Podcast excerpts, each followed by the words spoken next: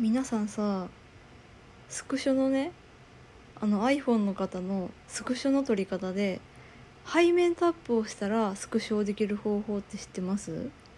私あれを TikTok で知ってでおこれ画期的な機能じゃんと思って。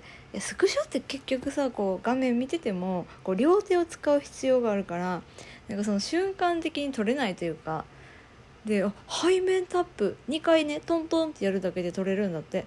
でだからこう思わずねそれをね真似してやってみたの。そしたらマジでできるようになって。でこれやばいやばいと思って。で旦那が帰ってくんじゃん。で ちょっと携帯貸してって言って。でこれでさあんたちょっとあれやん。スクショ下手やんって言って。マジ下手なんよ旦那スクショが。でやってあげたのよ。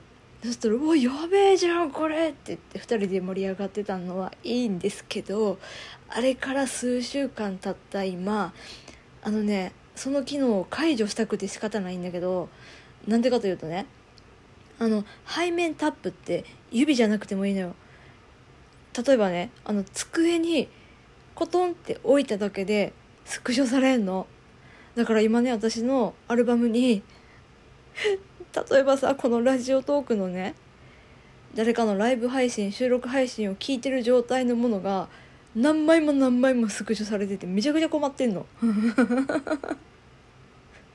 でも解除の仕方が分からなくて。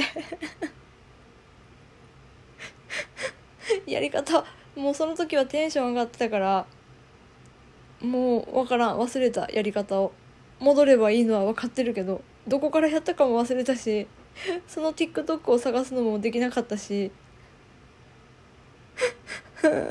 無理だっていう話でした。皆さん気をつけてください。ではさようなら。